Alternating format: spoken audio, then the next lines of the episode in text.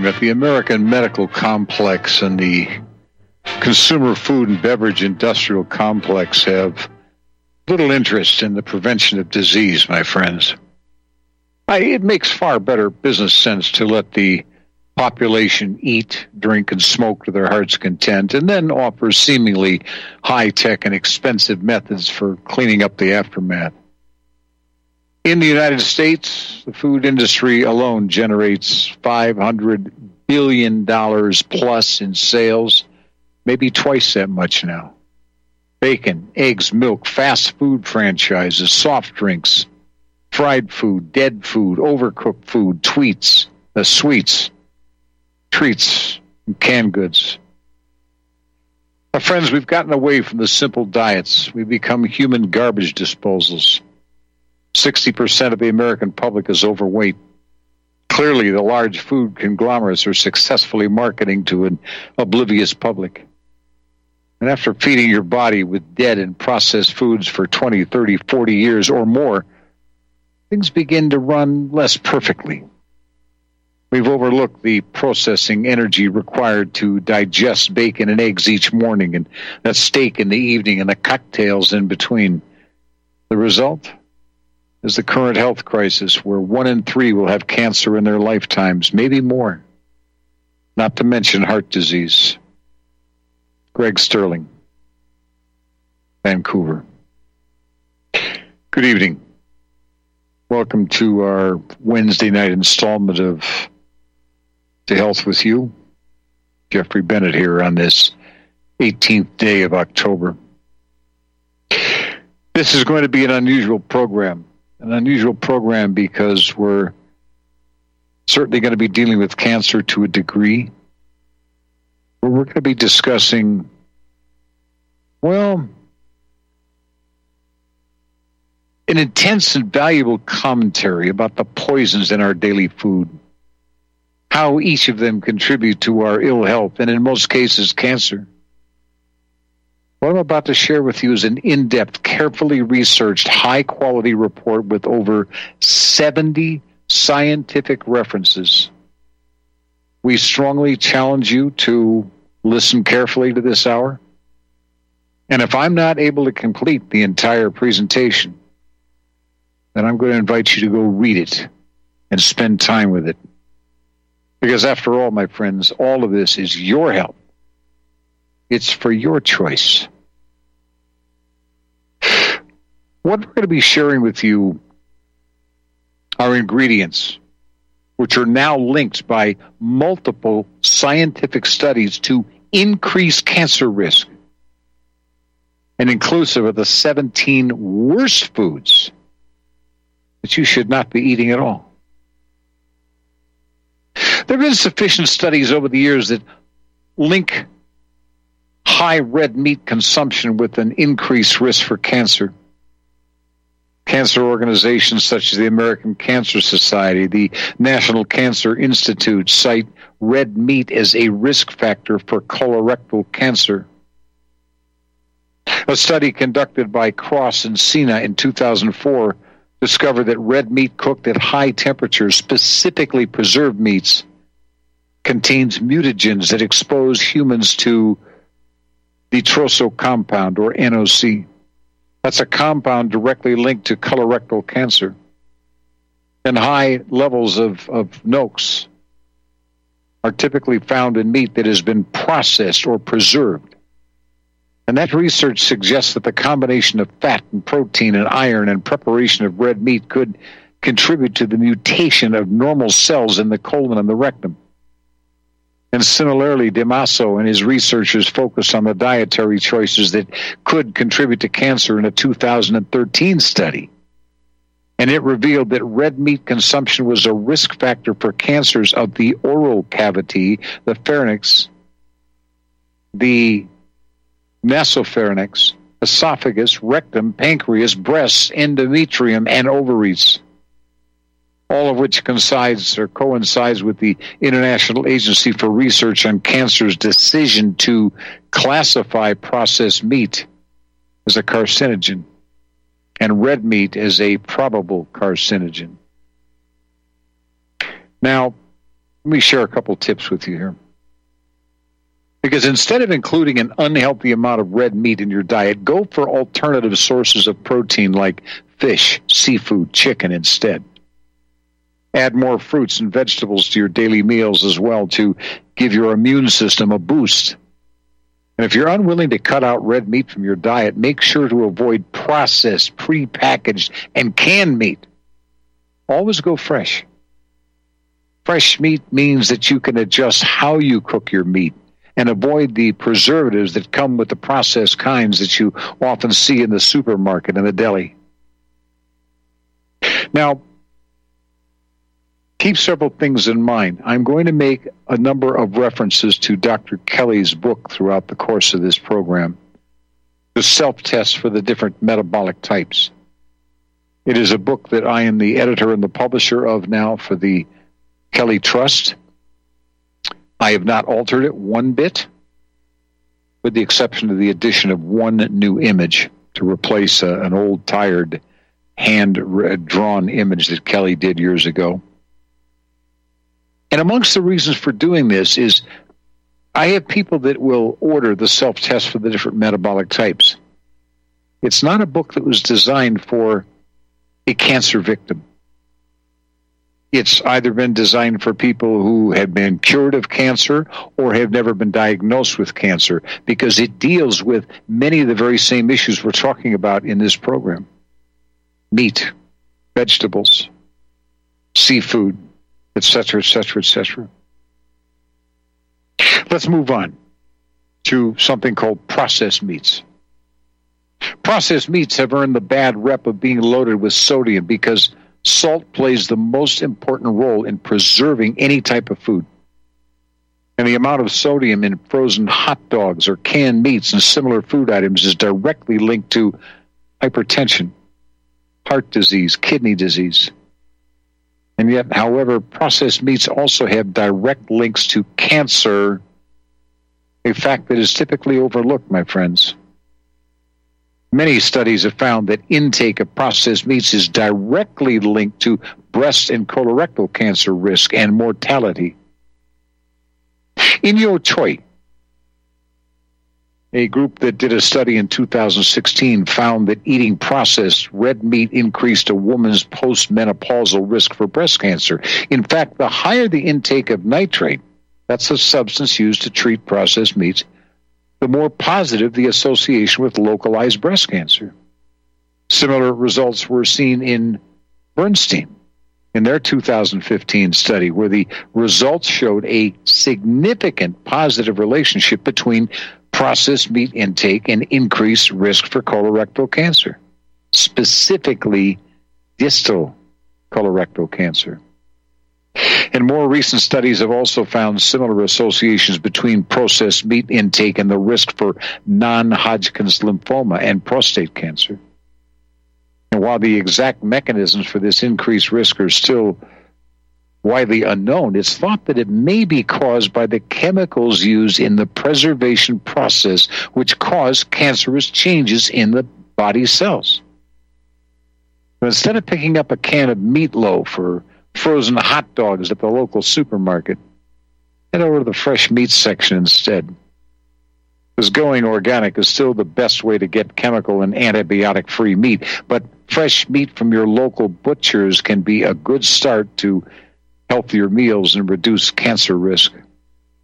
It's interesting that we talk about local butchers. We think about local butchers in terms of our uh, local grocery store. I don't care whether it's Fry's or Albertsons or Safeway or Piggly Wiggly or where A and P, which I think is long out of business, Jewel Tea, places that my parents shopped at when I was a kid back in Illinois. But what becomes interesting is going online because there was something in specific I was looking for about a year ago. And I found the number of private standalone butcher shops in the Phoenix area. Most of them not more than 20 minutes away from where I live. I think it's time for me to get back into it. I my wife and my son-in-law have been acquiring meat lately that I'm not real excited about. I think I'll have to pass. One of the other things that we look at amongst the 17 different issues of protein. Because protein plays a very big role in our diet. It's an important nutrient responsible for building, repairing our body's tissues. Without protein, our muscles begin to shrink or lose volume. It's called muscle wasting. And yet, despite how important protein is, too much can cause health problems as well. Too much of anything can cause issues, whether it be health, mental, physical, or otherwise. For a long time, it's been thought that people who have cancerous growths or tumors suffer from exponential tumor growth and metastases in the presence of a high protein diet. Science has now proven it. In 2013, once again, a group of researchers focused on dietary protein intake and tumor growth in cases of breast and prostate cancer. And by inhabiting dietary protein, and the researchers found that tumor growth was reduced by 70% in cases of prostate cancer and 56% in cases of breast cancer. But it doesn't stop there replacing animal protein with vegetable protein was also able to reduce tumor growth by 37%, all which shows that inhibit of protein doesn't simply mean a reduction in quantity, but a definitive change in quality as well. Another study published a year later found that lower protein intake in older adults, 65 and older, leads to a major reduction in cancer incidence and mortality.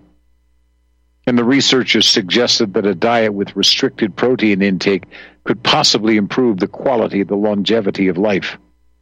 And the recommended dietary allowance for protein was a minimum of 0.8 grams per kilogram of body weight. You can actually use the USDA's online calculator, believe it or not, to compute your protein intake based on your personal needs. But don't be fooled by the whole more protein equals better health shtick. Vegetable protein is an excellent alternative to meat protein, especially since red meat has also been linked with the risk for cancer, as we've discussed. But the alternative to meat protein can help reduce cancer recurrence and consequent mortality risk. Fried food. Fried food is a big problem, a major favorite all over the world. Store bought potato chips to deep fried chicken. And with the advent of fast food, the prevalence of deep frying food reached a new level, adding unhealthy calories and sodium to the daily diet, leading to a, a high risk for hypertension, heart disease, However, fat and sodium aren't the only negative things that come with eating fried food. There's a substance called acrylamide, which forms when food is fried under extremely high temperatures, especially when burnt. And that substance is classified by the International Agency for Research on Cancer as a, quote, probably human carcinogen. Acrylamide doesn't only occur in fried food, though, my friends. It's actually a common industrial material used in paper and plastic production, meaning trace amounts may also be found in food packaging and similar products. And so, while recent studies have shown varying results on the effects of acrylamide on humans, it cannot be denied that the substance has been found to increase the risk for cancers of the mouth, the throat, the bowels, the kidney, the breast, and the ovaries. And despite those studies, a systematic review of available acrylamide in cancer literature claimed that the majority of studies did not find significant association between the two, but that more research was needed in order to draw a significant consensus.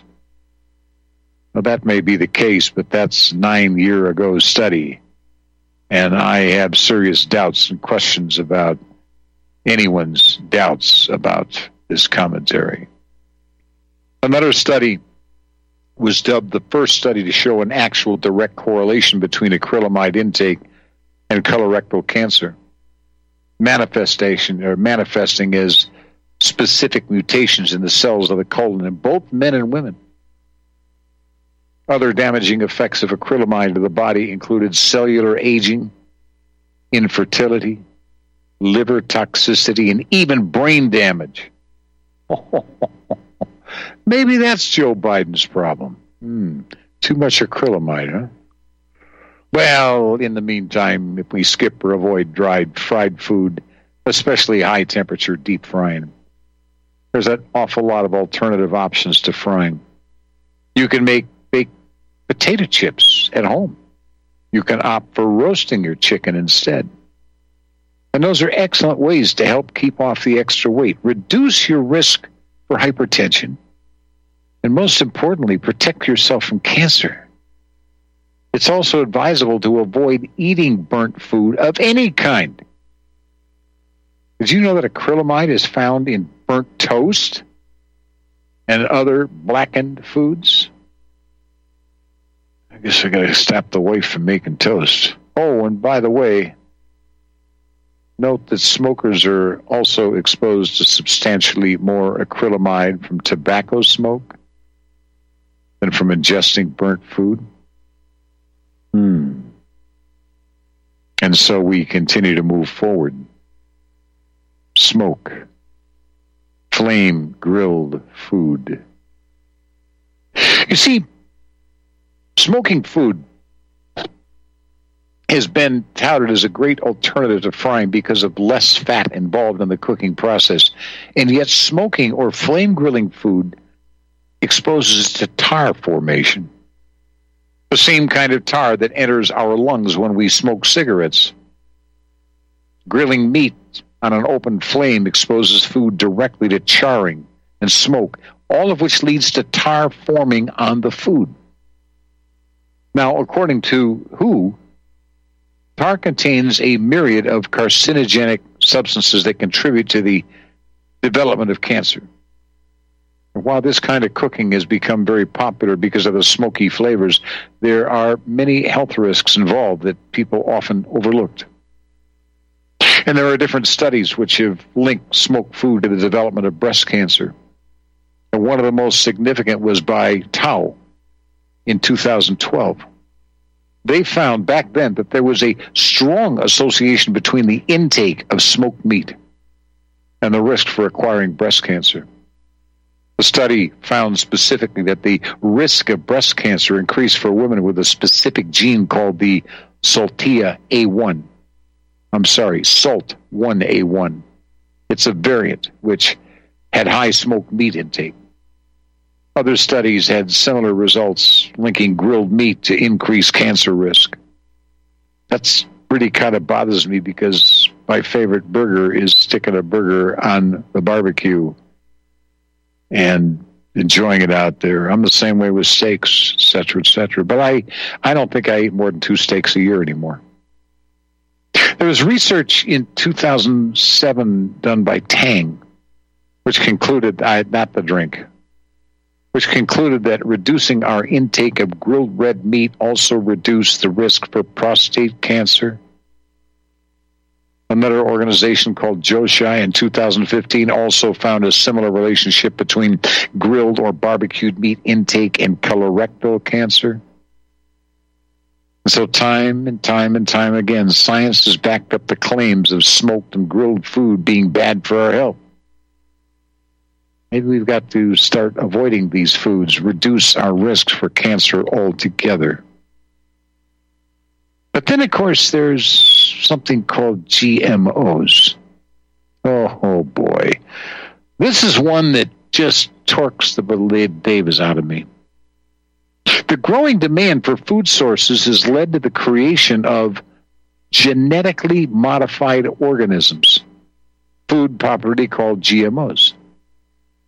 The genes of vegetables and fruits and animals are they're changed, they're altered in order so it's claimed, to resist disease and improve production. Yet, my friends, everything comes with a price, literally and figuratively. GMOs may, in fact, pose a threat to human health as well as our economy. GMOs are cheaper than organically grown food, but they only funnel money towards large corporations and businesses. But the biggest threat that GMOs pose is significant risk to disease, particularly cancer. I have to start looking at some of those who are so deeply involved with this whole mentality of GMOs. Makes you wonder if Fauci and Bill Gates have been there, been involved. I'm looking at, a, at an image right now of a beautiful peach tree. Peach is growing on this on, on, on this, this tree. And someone sitting there giving that peach a vaccination, inserting something into that peach. I mean, whether you're aware of it or not, Bill Gates is one of the largest owners of private land. He's buying up farms and ranches and converting it. He wants to ensure we tear up every tree in this country because he doesn't see the benefit of it. And yet he wants to create all these farms that create nothing more than plastic GMO type food. And the scientific community has faced a long battle in the publication of works that show the negative side of genetic engineering. Yeah, 1998, a Dr. Pusztai conducted research to the effects of eating genetically engineered potatoes and found that test subjects experienced hormonal problems. They developed tumors. They had damaged immune systems. And while he remained unpublished and was subsequently suspended by the institute for where he worked, his results were not something that the scientific community can turn a blind eye to, no matter what mudslinging is thrown his way. Now, I'm going to tell you, as I mentioned earlier in this program, what I have published at drkelly.net is the entirety of what I'm sharing with you. And I'm going to tell you there are 70 links embedded in this article to support everything that I'm sharing with you.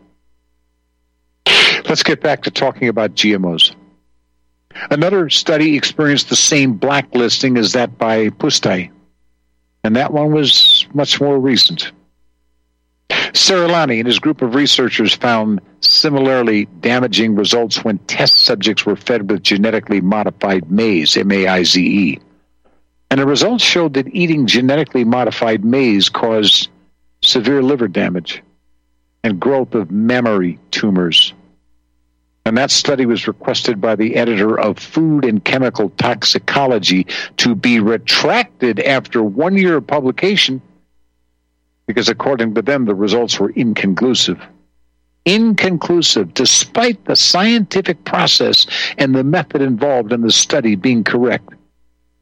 Well, see, we're back to the line in the pockets of somebody. The food marketeers, maybe. More and more, you go to the grocery store, you're finding things that are not clearly and properly marked. You've got to think about that carefully.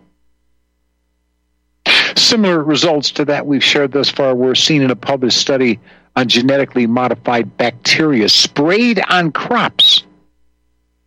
The researchers discovered that BT, Bacillus thuringiensis, caused a decrease in red blood cell production by the bone marrow or hematotoxicity, a process that characterizes a blood cancer called leukemia. Now, that, of course, is a highly charged, controversial topic, as there are billions of dollars at stake. But one thing is certain it should be up to you to decide, my friends, if genetically modified is worth the money you save and the risk you take with your health and the health of your loved ones. There's absolutely no valid reason why food should not be clearly labeled. We have a right to know what we're eating. We're not finding food being that clearly labeled any longer. Now, what about something called BHA? Butylated hydroxyanisole. It's a preservative. approved by the FDA for use in a variety of products, including food. However, according to the International Agency for Research on Cancer, BHA, BHA is a possible human carcinogen with numerous studies showing carcinogenicity. And although there are currently no published studies on the effects of BHA on humans, the label possible human carcinogen is replicated in different studies on test animals. And despite all of that, BHA can be found in some cereals, potato chips, and beverage brands that have been designed for extended shelf life. Now, a group called Vandghanooni found that BHA causes severe damage to DNA through cell death and gene fragmentation, basically destroying our own body's DNA. That's an important cornerstone to consider when linking BHA with cancer, since cancer is essentially the mutation of a body's healthy cells into cancerous ones. Numerous studies, even as far back as the 1980s, linked BHA intake with stomach cancer, which caused damage and modification in cells of the gastrointestinal system. And yet, a newer angle on BHA intake was taken by a group of researchers in 2013, finding that BHA not only caused tumors, but also stopped the body from fighting back against them. And the study revealed that BHA blocked tumor associated macrophages, affecting the body's immune response to potentially cancerous growths. Look, my friends, when you buy food from the grocery store, you must start being more belligerent or diligent in checking the food labels. Demand lists of ingredients when these are not present and avoid item, items with BHA, which is typically going to be found in snack foods. Now, give all of this some consideration. Oh, no. Let's um, stay with this. We're going to pick up more. And uh, I need to go for a relatively quick dance here in just a moment. No, I'm not going down the hall. I just want to dance with Kim. When we come back, we're going to talk about some other foods. Now, I happen to love seafood, fish. What about salmon? We're going to talk about salmon when we return because I think you're going to find it interesting. Stay with me. Be back in just a few.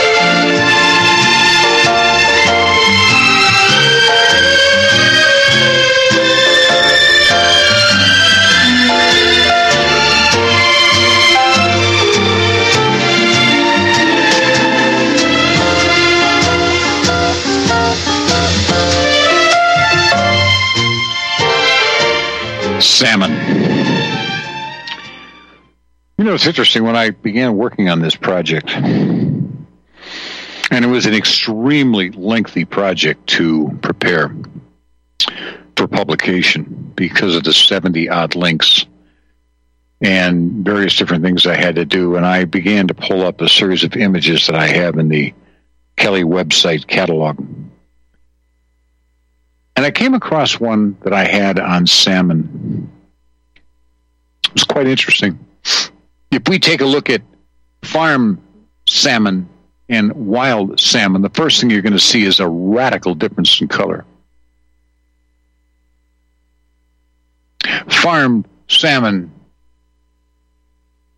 includes white lines of fat, a higher fat content, higher in toxins in the fat, color added to look like salmon. Doctors should even warn that women and children should avoid it. Oh, and by the way, farmed salmon is not good for whales. But the wild salmon is leaner, cleaner, naturally pink, good for our oceans, and it's good for whales. Isn't that interesting?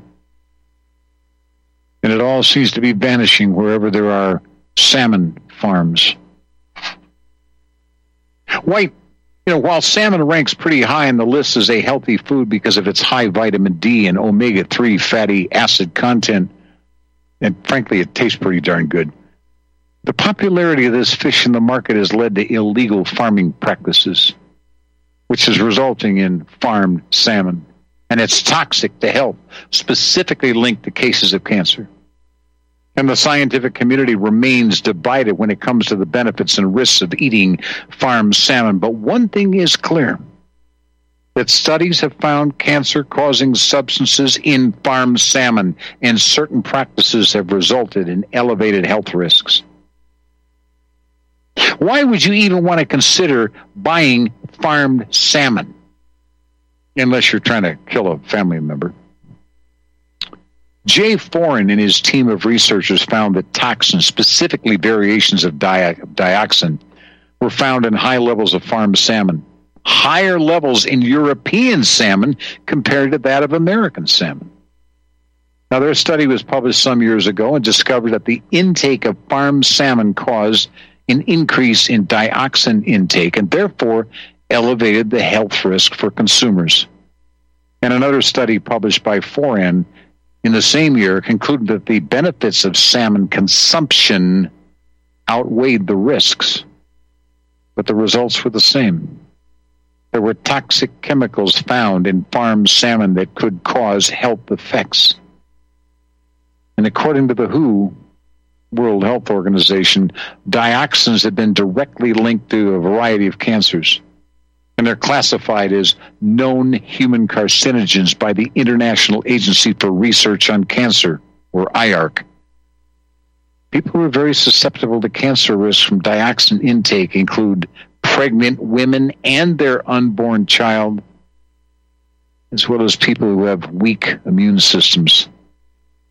My Friends, if you want to continue to include salmon in your diet, it is suggested that you choose wild or organic salmon. Now, give me just a moment to talk a little bit about Dr. Kelley, specifically his book, The Self Test for the Different Metabolic Types. Kelley developed this self test for different metabolic types in the 1960s to help bridge the gap of research to practical application.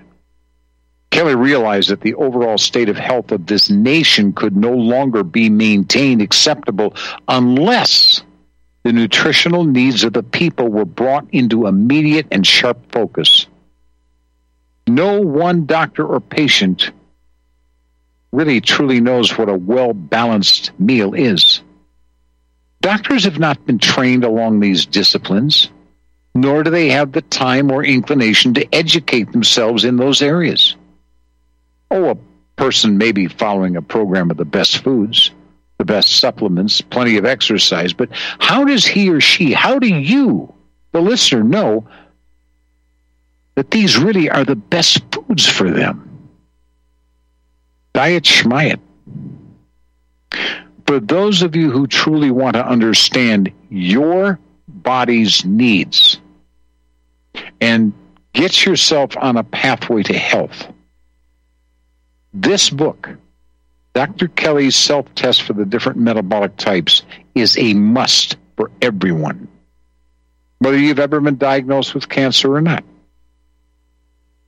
The Bible of metabolic typing is what this book was referred to by the prestigious Price Pottenger Institute, who once stated that this book is the greatest advancement in metabolic typing in 150 years. The book is not expensive. I don't sell used books. Matter of fact, I just had uh, a new a new uh, uh, bunch of the books printed up. Let's get your metabolism on track. It's going to take you down a different range. It may strongly urge that you not eat certain types of foods, that you want to get yourself healthier. Why is it called a test, Bennett?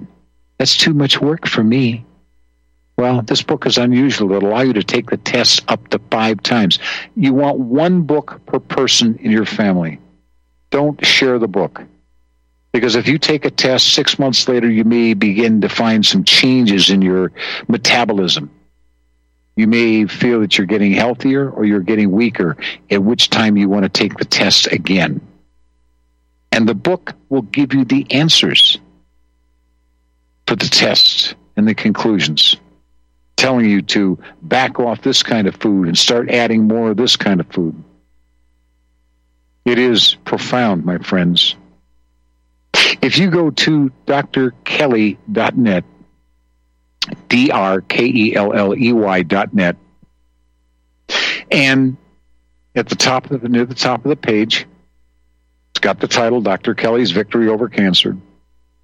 Give you some options home, welcome to mission, Dr. William Kelley, his story, Dr. Kelley's metabolic typing, the Kelley enzymes. Oh, the bookstore is what you want. If you just hold your mouse from your computer over the words the bookstore, and what's going to happen is it's going to open up three titles Victory over cancer without surgery, chemotherapy, or radiation. Dr. Kelley's self test for the different metabolic types. That's the one you specifically want to select. Okay?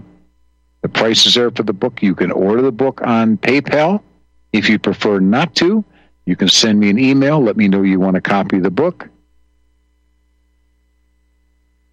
I'll send you the information. You can mail me a check or a money order. Okay? This is designed to get you back on your path to health. And if you're healthy now, let's make sure you stay that way. I have a doctor in the Midwest who's tuning in right now. This book has made a major difference in his life. He has become, in many respects, an expert on Kelley, both from the cancer side and the metabolic typing side. I know that because he's listening right now. He's already sent me a text while I'm on the program. Let's take a look at some of the other poisonous foods that we tend to scarf up on. This is one that's always bothered me microwave popcorn. Famous movie snack. It's actually a danger to your health. Not just because of the corn, the butter, and the salt. Oh, no, no. Studies are being conducted on how chemicals found in microwave popcorn packaging can cause cancer. Some years ago, two researchers, Martinez Moral and Tena, conducted an experiment on microwave popcorn packaging, found that it was abundant in a variety of PFCs or per, perfluorochemicals. According to the NIH, exposure to PFCs have been directly linked to infertility and cancer through the dysregulation of hormones and your immune system. And while the further experiment conducted by Moret and in 2014 found that the PFCs did not migrate from the packaging to the popcorn, the presence of the PFCs still places the consumer at a certain amount of risk of acquiring cancer. As for me, I like the old fashioned way of doing popcorn. I don't do popcorn too much anymore. But there was another study actually linked microwave popcorn to lung disease, although not specifically cancer. That study by Egilman and Schilling found that exposure to the flavoring used in microwave popcorn led to inflammation of the lungs' tiny airways, causing problems in your respiration. So instead of buying microwave popcorn, try to find organic or dried kernels instead. Pop them over the stove, add fresh butter and herbs for a gourmet and healthy version of the popular snack. Plus, it tastes so damn much better. Come on. Well, here's one of the biggest ones we run into problems with poison. Canned food. Canned food has caused controversy not just because of its high sodium and preservative content, but because of the bisphenol A or bisphenol A in the cans themselves. Bisphenol A, also known as BPA, is a now infamous chemical that is used to make plastic as well as the lining of metal cans. Oh, you'll often see BPA free containers everywhere, targeted towards the health conscious buyer, though, according to some reports, the BPS that has been used to replace it may be just as hazardous. According to Mayo Clinic, BPA has been used in industrial processes since the 1960s, not just in the manufacture of plastic items. No, it can be found in food and beverage cans as well. Most people being very much unaware of the latter. And the most dangerous fact to consider is that the body's biggest biggest source of BPA is through the diet, meaning it comes from BPA contaminated food and drink we've already ingested. BPA is dangerous because numerous studies have linked its presence in the body or exposure to its certain types of cancer. A recent study published by Deb found that the DP, BPA disrupts the body's hormones, induces the expression of cancer genes, specifically the gene HOXB9 for breast cancer, both in vitro and in vivo Chen Z also had similar results, but in terms of colorectal cancer. And the researchers concluded that BPA caused the spread of colorectal cancer cells to surrounding tissue, triggering metastases. And there's hundreds of studies that have similar results linking BPA to cancer recurrence and progression. And so, to protect the public, the National Institute of Health suggests reduction or avoiding of canned foods to reduce BPA introduction into your diet. So instead of buying canned food, opt to ditch the cans and eat fresh foods instead. Don't increase your cancer risk by willingly eating and drinking food from BPA contaminated cans. Which ticks me off because my wife's got so damn many canned foods in the other room the soups, the tomatoes, to this, to that, the other thing. I prefer cooking the old fashioned way. Give me fresh tomatoes and let me do my thing. One of the other big problems, one of the biggest, is sugar. Because primarily sugar has gained its bad reputation for causing persistently high or uncontrolled blood sugar levels, which can lead to diabetes. Recent studies have also found links to other chronic diseases with cancer at the forefront. And sugar, specifically glucose, is known to supply fast growing cancer cells with energy, meaning a diet with high sugar has been theorized to be more likely to fuel the metastases of cancer cells. That's not new information, my friends. It was back in 1931 when Dr. Otto Warburg won the Nobel Prize for his work demonstrating that cancer cells in the human body derive nourishment through the fermentation of glucose. And Warburg wrote that, quote, oxygen gas, the donor of energy in plants and animals, is dethroned in the cancer cells and replaced by an energy yielding reaction to the lowest living forms namely a fermentation of glucose. End quote. So continued research has identified sugar not only as the fuel source for an already existing cancer, but as a primary driver of oncogenesis, or the transformation of otherwise perfectly healthy cells into cancerous ones.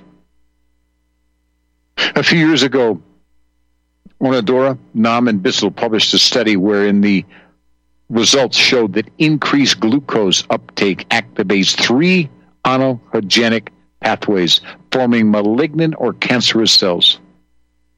But on the other hand, reducing glucose intake suppressed oncogenesis and promoted balance and organization, the formation of new cells.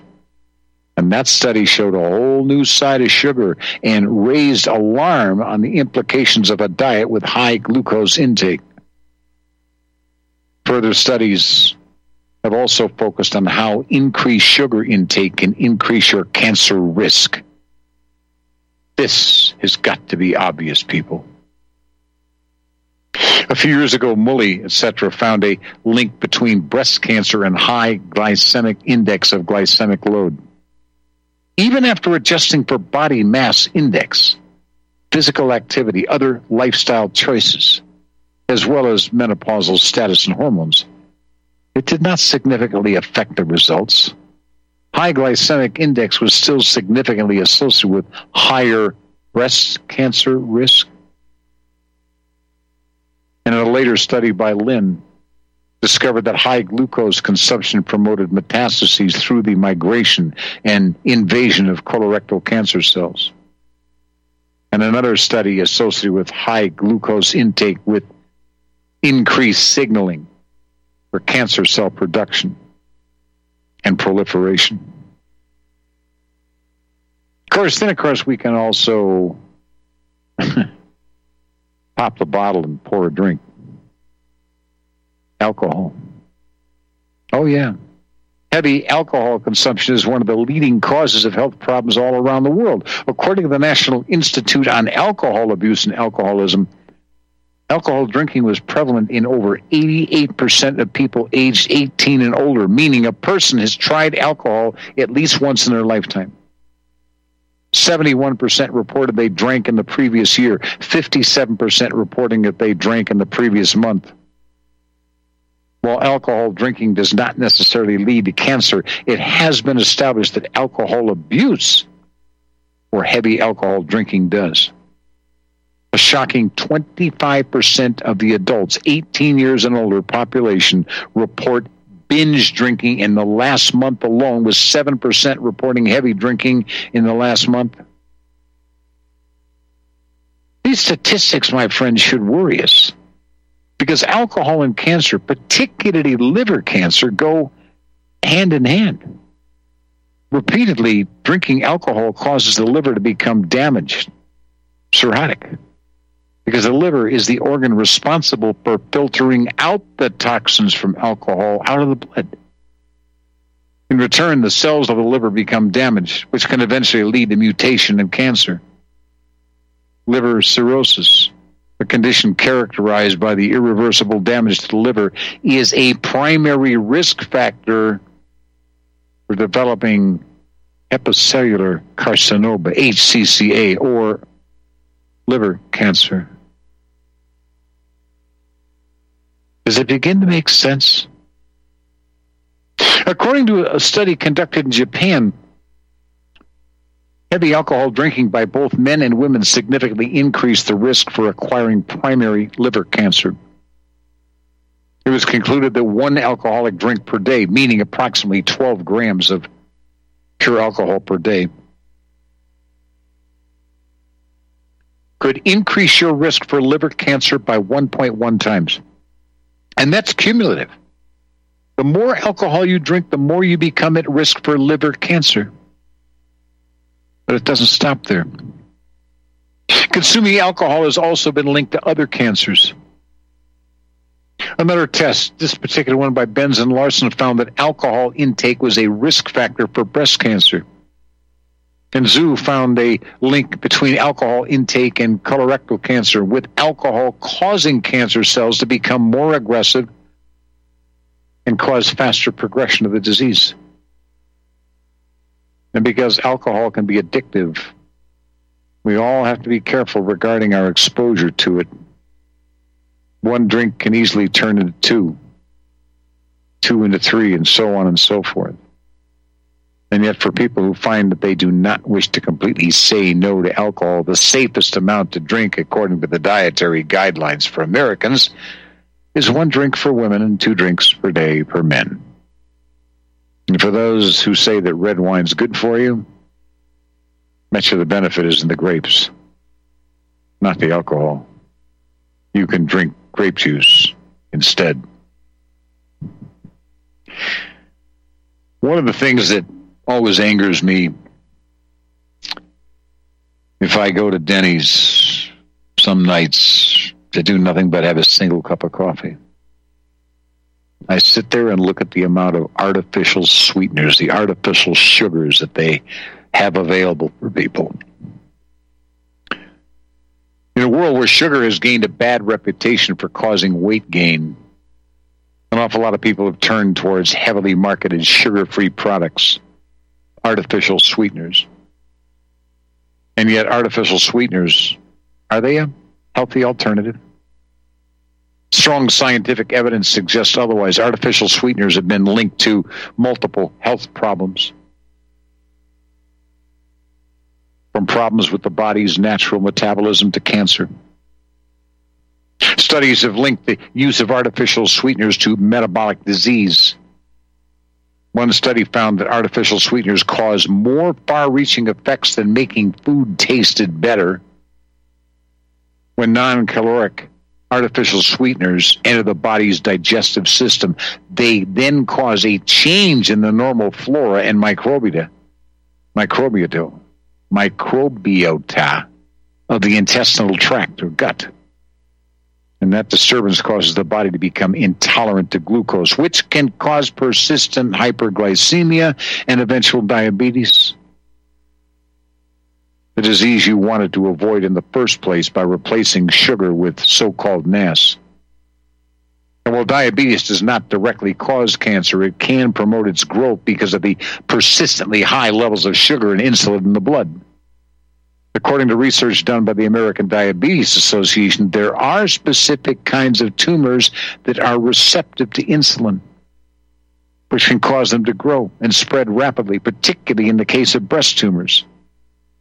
And similarly, problems with metabolism also contribute to hormonal imbalances, which have associated with they've been associated with a higher risk for breast and di- and and, and endometrial and other similar cancers. I'm just losing my ability to speak.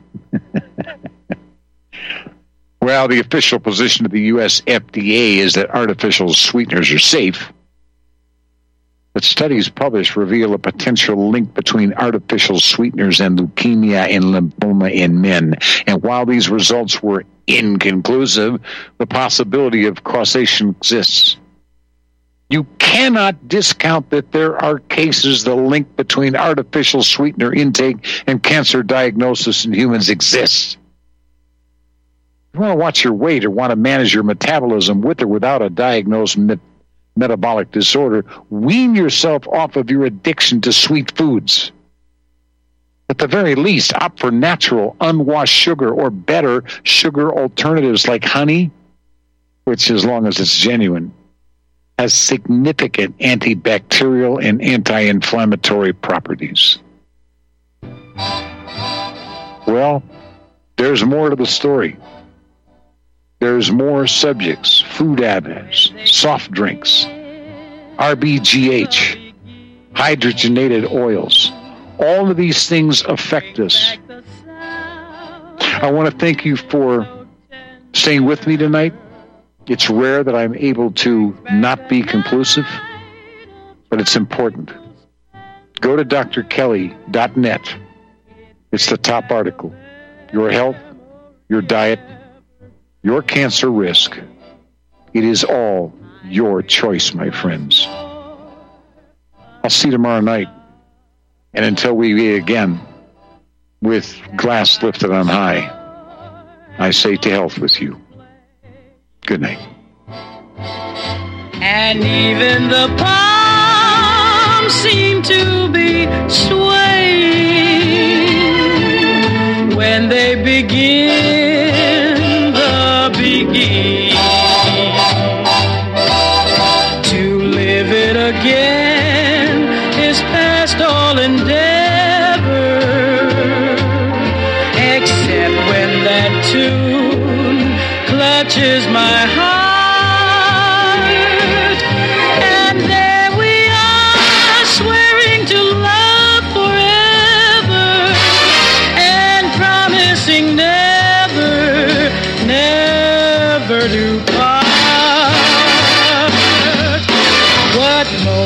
divine what rapture serene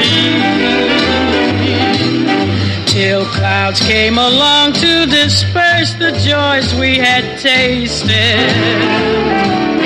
And now when I hear people curse the chance that was wasted, I know but too well what they mean.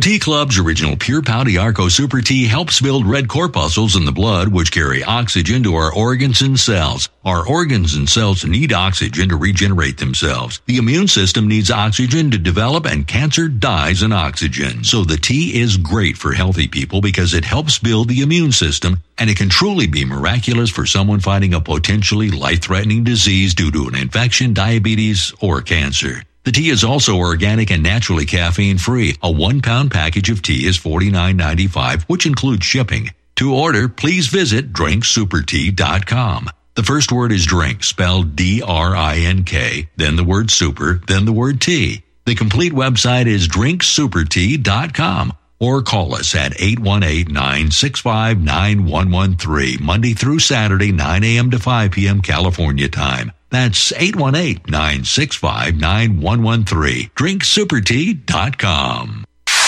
You're listening to Republic Broadcasting Network because you can handle the truth. Truth, truth.